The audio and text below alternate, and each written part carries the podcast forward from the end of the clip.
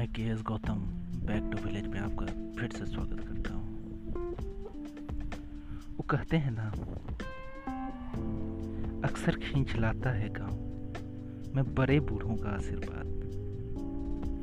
अक्सर खींच लाता है गाँव में बड़े बूढ़ों का आशीर्वाद।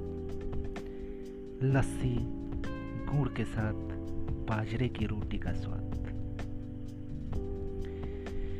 लगभग देश की आबादी का बहुत बड़ा हिस्सा हमारे गाँवों में रहता है। लेकिन आज के दौर में लोग बेतहासा गाँव से शहरों की तरफ़ भागे चले आ रहे हैं। उनकी रोज़मर्रा की जरूरतों ने उनको इस कदर मजबूर कर दिया है कि शहर की तरफ़ आती हर रेलगाड़ियाँ ठसाठस भरी दिखाई है। लेकिन जब बात जीवन की और उनकी खुशहाली की होती है तो लोग फिर से गाँव को ही याद करते हैं।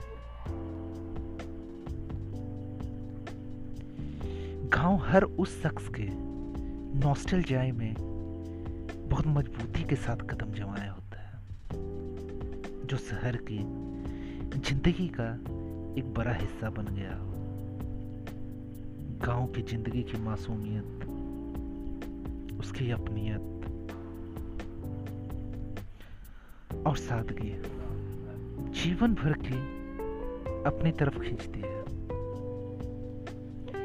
इन कैफियतों से हम में से बेस्तर गुजरे होंगे और अपने दाखिल में अपने गाँव को जीते होंगे। तो मैं उनके प्रति ही कुछ इंतखाब पेश कर रहा हूँ, जिन्हें उनकी गाँव की भूली बिसरी यादों को फिर से ताज़ा कर देगी। तो मैं कुछ गाँव पे कुछ बेहतरीन शेर पेश कर रहा हूँ। होप आप सबको पसंद आएगी।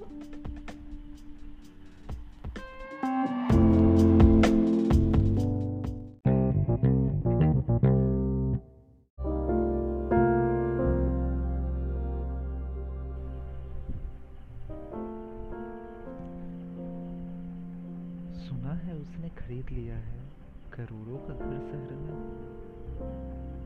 सुना है उसने खरीद लिया है करोड़ों का घर शहर में। मगर आँगन दिखाने आज भी वो बच्चों को गाँव लाता है।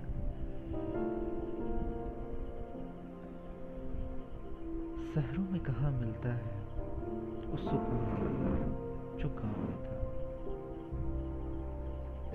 वही जो माओ की गोदी और पीपल की छांव में